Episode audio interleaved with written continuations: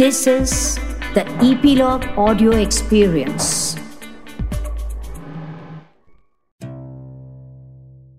नमस्कार मी रीमा सदाशिव अमरापूरकर आणि epilogue media तुमच्यासाठी घेऊन आलो आहोत अरेबियन नाईट्स किंवा एक हजार एक रात्री ची ऑडिओ बुक मध्य पूर्वेतल्या या लोककथांमध्ये गुंफण आहे मानवी नात्यांची आणि अद्भुत चमत्कारिक घटनांची. चला तर मग निघूयात या अद्भुत सफरीवर. शाहजादी म्हणाली की बाबा तुम्ही जो दृष्टांत दिलात त्याच्या योगानं माझा निश्चय फिरला नाही. मला तुम्ही बादशहाची राणी करेपर्यंत मी तुमचा पिच्छा सोडणार नाही. ती आग्रह करते असं पाहून वजीर म्हणाला बरं आहे तर. मला वाटतं की तू ज्या अर्थी असा हट्टच करतेयस त्या अर्थी मगाशी सांगितलेल्या सावकारानं आपल्या बायकोला केले तसं मला तुला केलं पाहिजे असं दिसतंय. शाहजादीने ते काय? असं विचारल्यावरून वजीर गोष्ट पुढे सांगू लागला. घोडा फार बेजार झालाय असं कळल्यावरून आता पुढे काय होतं हे पाहण्याची उत्सुकता वाटून त्या दिवशी रात्री जेवण झाल्यावर सावकार अंगणात चांदणं पडलं होतं त्यात जाऊन ऐकत बसला. त्याची बायकोही त्याच्या शेजारी बसली होती. इतक्यात घोडा बैलाला म्हणू लागला गड्या आता उद्या सकाळी गडी तुला सोडायला आल्यावर तू काय करणार आहेस? बैलानं उत्तर दिलं मी काय करणार आहे? हे काय विचारतोस? तू जसं मला शिकवलंयस तसं आता मी रोज वागणार. तो आला म्हणजे आजच्यासारखा त्याच्याशी धिंगामस्ती करून त्याला मारायला धावेन मी आजाराचे सोंग घेऊन जसा काय मरायला टेकलोय असं दाखवीन म्हणजे झालं. घोडा ते ऐकून म्हणाला उद्या तसं करू नको हो. जर केलंस तर मारला जाशील. आज संध्याकाळी घरी येताना आपल्या धन्याला तुझ्याविषयी काही बोलताना ऐकलंय मी. त्यामुळे मला तुझ्याविषयी खूप काळजी वाटतेय. बैल भेदरून विचारतो कड्या तू काय ऐकलंस? माझ्यावर इतका जीव आहे ना तुझा त्यामुळे माझ्यापासून काही लपवून ठेवू नकोस. मला सगळं सांग. घोडा उत्तर देतो आज आपला धनी गड्याला सांगत होता की अरे गोम्या गोठ्या बैल काही खात नाही. त्याच्याने कामही होत नाही. तर त्याला ठेवून काही उपयोग नाही. उद्या मी त्याला मारणार. त्याचं कातडं आपल्या उपयोगी पडेल. तर उद्या विसरू नकोस हां. कसायाला बोलावणं पाठव म्हणजे झालं. इतकं सांगून घोडा म्हणाला तुझा माझा स्नेह फार जुना आहे आणि तुझ्यावर माझा जीव म्हणून तुला मी सर्व सांगून वेळेवर जागं केलं. तर आता तुला मी नवा उपदेश करतो. तसा वाघ गड्याने तुला वैरण घातली आणि कोंडा पुढे ठेवला. म्हणजे लगेच उठून खडखडीत उभा राहा आणि पुढे घातलेले चट सारे खाऊन टाक. म्हणजे आपल्या धन्याला तू बरा झालायस असे वाटून तो तुला मारण्याविषयीचा हुकूम फिरविल यात संशय नाही. पण तू जर तसे करणार नाहीस तर तू उद्या नक्की मरतोस. या बोलण्यामुळे घोड्याच्या मनात होतं तसं झालं. ते ऐकून बैलाला खूप धाक पडून तो मोठ्याने हंबरला. सावकार लक्ष देऊन सगळं संभाषण ऐकत होता.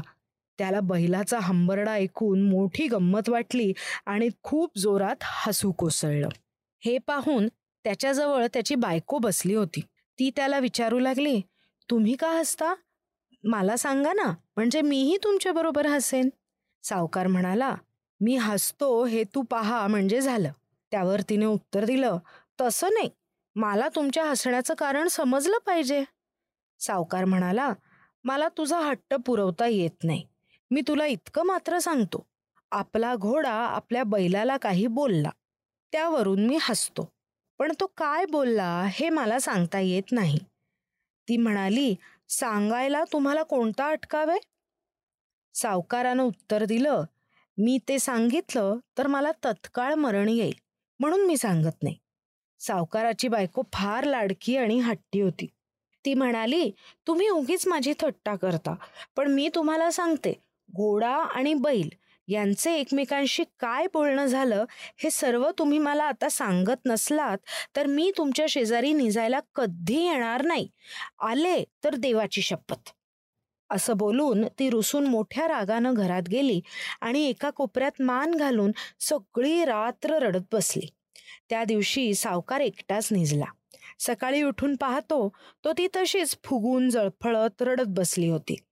तेव्हा तो तिला म्हणाला अगं तू ज्या गोष्टीबद्दल इतका त्रास आपल्या जीवाला करून घेतेयस ती गोष्ट इतकी मोठी नाही आहे ती गोष्ट समजून तुला काडी इतका सुद्धा लाभ नाही. आणि ती सांगितली तर मी मात्र प्राणास मुकेल. तर आता तुला हात जोडून सांगतो की तू त्या गोष्टीचा नाद सोडून दे. तिने उत्तर दिलं तो नाद मी कधीही सोडणार नाही. आणि तुम्ही मला सांगेपर्यंत मी रडायची थांबणार नाही. सावकार तिला पुन्हा म्हणाला अगं पण मी तुला खरंच सांगतो मी तुझा मूर्खपणा ऐकला तर मला लगेच मरण येईल. ती म्हणाली काय होईल ते हो. मी गोष्ट ऐकल्या वाचून राहायची नाही. तिचा दुराग्रह पाहून सावकार म्हणाला यावरून स्पष्ट दिसतंय की तुझी समजूत होणे नाही. तू हट्टानं आणि शोकानं खरंच मरणार. तर आता आपल्या मुलांना आत बोलावतो. म्हणजे ती तुला मरायच्या पूर्वी एक वेळ पाहतील.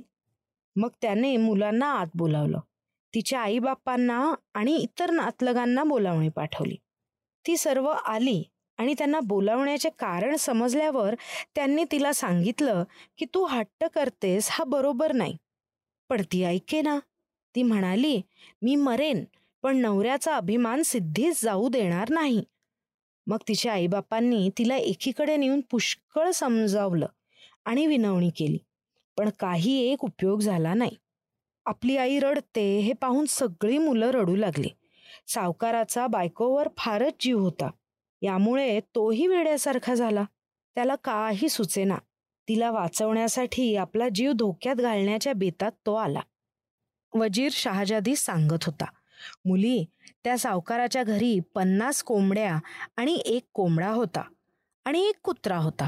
तो कुत्रा कोणी आले गेल्याची चांगली खबर देत असे. मग त्या दिवशी सावकार फार खिन्न होऊन आता पुढे काय उपाय करावा असा विचार करीत ओटीवर बसला असताना तो कोंबडा कोंबडीवर चढताना कुत्र्याच्या दृष्टीस पडला. तो मोठ्या रागानं त्याच्यावर धावून जाऊन त्याला बोलला अरे आज तुला असली गोष्ट करायची शरम वाटत नाही? कोंबडा मोठ्या गर्वाने पंजावर ताट उभा करून त्याला विचारतो काय रे? आज ही गोष्ट न करायला काय झालंय? कुत्रा म्हणाला तुला ठाऊक नसेल तर मी सांगतो. आपली मालकीण काही गुप्त गोष्ट सांगण्याचा धन्याजवळ हट्ट घेऊन रुसून रडत बसली आहे ती गोष्ट अशी आहे की ती धन्याने सांगितली तर त्याला निश्चितपणे मृत्यू येईल. त्यामुळे आपला धनी आज मोठ्या चिंतेत पडलाय. व तिचा हट्ट चालवण्यासाठी ती गोष्ट सांगून तो आपल्या जीवास अपाय करून घेईल. कारण त्याचा तिच्यावर फार जीव आहे. ती एकसारखी रडते हे पाहून त्याचं धैर्य सुटलेसे वाटतं. तर आम्ही सर्व त्या फिकिरीत पडलो असताना तू मूर्खा मनात काहीच न आणता आपल्या कोंबडीबरोबर खुशाल मौजा मारतोस? तुला लाज नाही रे वाटत? कुत्र्याचं हे बोलणं ऐकून कोंबडा त्याला उत्तर देतो. काय? आपला धनी इतका मूर्ख आहे? त्याला तर एकच बायको आहे आणि ती देखील बधत नाही. मी पहा कसा हुशार आहे. मला तर पन्नास बायका आहेत पण मला पाहिजे ते मी त्यांच्याकडून करवतो. त्याला आपली अक्कल जरा मिळू दे. म्हणजे पहा तो आता संकटातून मोकळा होईल. कुत्रा विचारतो तुझ्या मते त्याने काय बरं करावे? कोंबडा उत्तर देतो याचं उत्तर सोपं आहे. ती आपली मालकीण जिथे रडत बसली असेल तिथे जाऊन दारासातून कडी लावून घ्यावी. आणि हातात एक चांगली काठी घेऊन तिला चांगली मऊ करावी. म्हणजे झालं आपल्या धन्याने असं केल्यावर त्याची बायको तत्काळ शुद्धीवर येईल व त्याला सांगता येत नाही ती गुप्त गोष्ट कधी त्याला विचारणार नाही. जर विचारली तर जे सांगशील ते ऐकेन. हा सर्व संवाद सावकाराने लक्ष देऊन ऐकला. त्याला कोंबड्याची युक्ती पटून तो लागलीच ओटीवरून उठून हातात चांगली काठी घेऊन बायको बसली होती तिथे गेला. पाहतो तर ती तशीच रडत होती. मग दार लावून घेऊन त्याने तिला अशी बडवली की ती अगदी बेदम होऊन ओरडू लागली.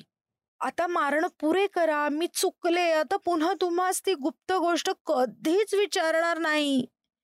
तिच्या मूर्खपणाचा तिला पश्चाताप झाला असं पाहून त्यानं तिला मारायचं पुरे करून खोलीचं दार उघडलं. नंतर तिचे नातलं गात आले आणि तिचा हट्ट गेलेला पाहून सर्वांना खूप आनंद झाला. बायकोला समजावण्याची चांगली युक्ती काढल्याबद्दल त्यांनी त्या सावकाराची मोठी तारीफ केली. वजीर इतकी गोष्ट सांगून म्हणाला मुली मला वाटतं की तुला त्या सावकाराच्या बायकोसारखं झोडपल्याशिवाय तू हा हट्ट सोडणार नाहीस.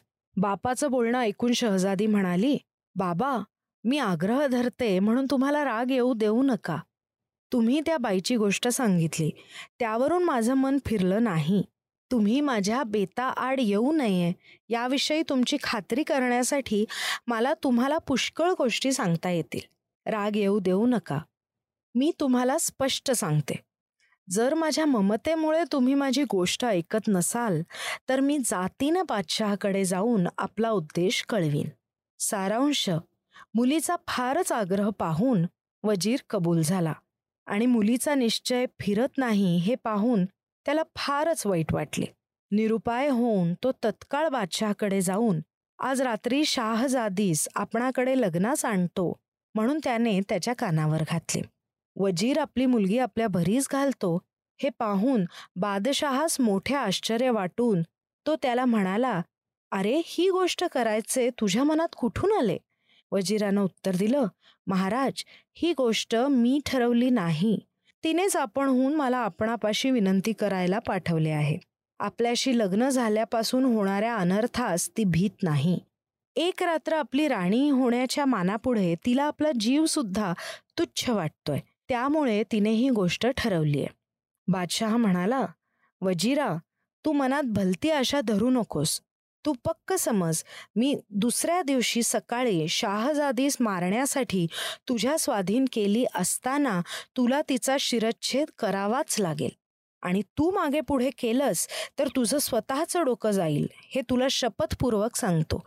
याचा चांगला विचार कर. वजीरानं उत्तर दिले महाराज आपला हुकूम बजावताना माझं मन मागे घेईल खरं. पण ते होऊन उपयोग काय? माझा हात आपली चाकरी केल्या वाचून राहणार नाही. याविषयीची खात्री ठेवा. मग शाहरियारने प्रधानाचे बोलणे मान्य करून सांगितलं की तुला योग्य वाटेल त्या दिवशी शाहजादीज माझ्याकडे घेऊन ये. माझी परवानगी आहे. नंतर वजीर घरी येऊन त्याने झालेली घटना शाहजादीला सांगितली. एखादी अलौकिक वस्तू मिळाल्याप्रमाणे तिला आनंद झाला आणि आपला छंद पुरवल्याबद्दल तिने बापाचे मोठे उपकार मानले. बापाला फार खेद होतो असे पाहून त्याचे समाधान होण्याकरता त्याला ती म्हणाली बाबा तुम्हाला वाईट वाटू देऊ नका. या गोष्टीपासून काही एक वाईट होणार नाही असं मला वाटतं. आणि त्याप्रमाणे ईश्वराच्या कृपेनं मला यश आल्यास केवढी उत्तम गोष्ट होईल. तसे कदाचित न झाले तरी तुम्हाला जेव्हा माझ्या उद्देशाची आठवण होईल त्यावेळेस दुःखात सुद्धा समाधान वाटेल अशी माझी पक्की खात्री आहे. नंतर त्या दिवशी सगळा दिवस तिने बादशहाकडे जाण्याच्या तयारीत घालवला. पण तिकडे जाण्याच्या पूर्वी तिची धाकटी बहीण दिनारजादी हिला एकीकडे बोलावून तिला ती म्हणाली ताई मी काही मोठं काम उचललेलं आहे. त्यात मला तुझी मदत पाहिजे. तू मला नाही म्हणू नकोस. बाबा मला बादशहाची राणी करतायत ही गोष्ट ऐकून तू भिवू नकोस. मी काय म्हणते ते सगळं ऐकून घे. मी बादशहाच्या रंगमहालात गेले म्हणजे त्याच्याकडे विनंती करीन की माझी घरी एक बहीण आहे. आपण हुकूम द्याल तर तिला बोलावून आणीन. ती आजचा दिवस पलंगाखाली निजेल. म्हणजे ती आणि मी एवढी रात्र तरी एकत्र असू. मला वाटतं की बादशाह माझं म्हणणं मान्य करेल. आणि तसे झाल्यास तू मला सूर्योदयापूर्वी एक तास असे म्हण की ताई आता लवकरच उजाडेल. तुला झोप येत नसल्यास तुला ज्या पुष्कळ सुरस गोष्टी ठाऊक आहेत त्यापैकी एखादी सांग. म्हणजे मी तुला गोष्ट सांगू लागेन. आणि या उपायाने या शहरावर आलेला अनर्थ दूर होईल असं मला वाटतं. दिनारजादीने तसं करण्याविषयी मोठ्या आनंदानं होकार दिला. नंतर संध्याकाळ होऊन बादशाकडे जाण्याची वेळ होताच वजीर शाहजादीस घेऊन राजवाड्यात गेला आणि तिला बादशहाच्या महालात पोचावून घरी परत आला. नंतर शाहजादीची एकांती गाठ पडल्याबरोबर बादशहाने तिला तोंडावरचा बुरखा काढायला सांगितला आणि पाहतो तर लोकोत्तर लावण्य पाहून तो अगदी भुलून गेला. इतक्यात तिच्या डोळ्यात अश्रू आलेले पाहून त्याचे कारण त्याने तिला विचारले. तेव्हा ती हात जोडून मोठ्या नम्रपणे म्हणाली महाराज घरी माझी एक बहीण आहे. तिचा माझ्यावर आणि माझा तिच्यावर खूप जीव आहे. तर माझी अशी विनंती आहे की तिला आज इथे पलंगाखाली निजवायची परवानगी द्यावी. म्हणजे माझी व तिची शेवटची भेट होईल. येणेकरून मी तिला आपली ममता दाखवली असे होईल. तर आपण मला एवढे मागणे द्यावे. बादशहाने होय म्हणून दिनारजादीस बोलावणे पाठवले व तीही मोठ्या जलदीने संकेताप्रमाणे आली. मग बादशहा व शाहजादी उंच पलंगावर जाऊन निजली व दिनारजादी पलंगाखाली निजण्याकरता बिछाना टाकला होता त्यावर निजली. नंतर दुसऱ्या दिवशी संकेताप्रमाणे सूर्योदय होण्यासाठी दोन घटिका राहिल्या. तेव्हा दिनारजादी शाहजादीस हाक मारून म्हणाली ताई आता लवकरच उजाडेल. झोप येत नसल्यास तुला पुष्कळ सुरस गोष्टी येत आहेत. त्यातली एखादी चांगली गोष्ट सूर्योदय होईपर्यंत सांग. मला वाटतं तुझ्या तोंडची हीच शेवटची गोष्ट माझ्या कानी पडेल. पुढे गोष्ट सांगायला तू कुठे आहेस? तर आता नाही म्हणू नकोस. शहाजादी आपल्या बहिणीला उत्तर न देता बादशहास म्हणाली महाराज माझी बहीण विचारती आहे तो तिचा हट्ट पुरवण्यास आपली आज्ञा आहे काय? खुशाल पुरेव? असे बादशहा बोलल्यावरून शाहजादीने बादशहास लक्षून पुढील गोष्ट सांगावयास आरंभ केला. स्वतःचा जीव वाचवण्यासाठी शहरियार बादशाहला शहाजादी या त्याच्या राणीने सांगायला सुरुवात केलेल्या या गोष्टीचा आजच्या भागाचा शेवट इथेच. यानंतर आपण लवकरच पुढचा भाग काय आहे आणि ही गोष्ट पुढे कशी चालू राहते हे ऐकणार आहोत. आमचा हा शो तुम्ही इपिलॉग मीडिया वेबसाईटवर किंवा तुमच्या आवडत्या पॉडकास्ट ॲपवर जसं की Jio Saavn Apple Google podcast Castbox Spotify Hubhopper या सगळ्यावर ऐकू शकता. आणि हो आमचा हा शो सबस्क्राईब करायला अजिबात विसरू नका हा? आणि सोशल मीडियावर ज्या वेळेला याबद्दल लिहाल त्यावेळेला ॲट इपिलॉग मीडिया असं आम्हाला टॅग सुद्धा नक्की करा. आणि जर तुम्ही ॲपल पॉडकास्ट ऐकत असाल तर आम्हाला रेट करायला अजिबात विसरू नका. म्हणजे इतरांनाही कळेल की ही गोष्ट ऐकताना कशी मजा येते ते. धन्यवाद.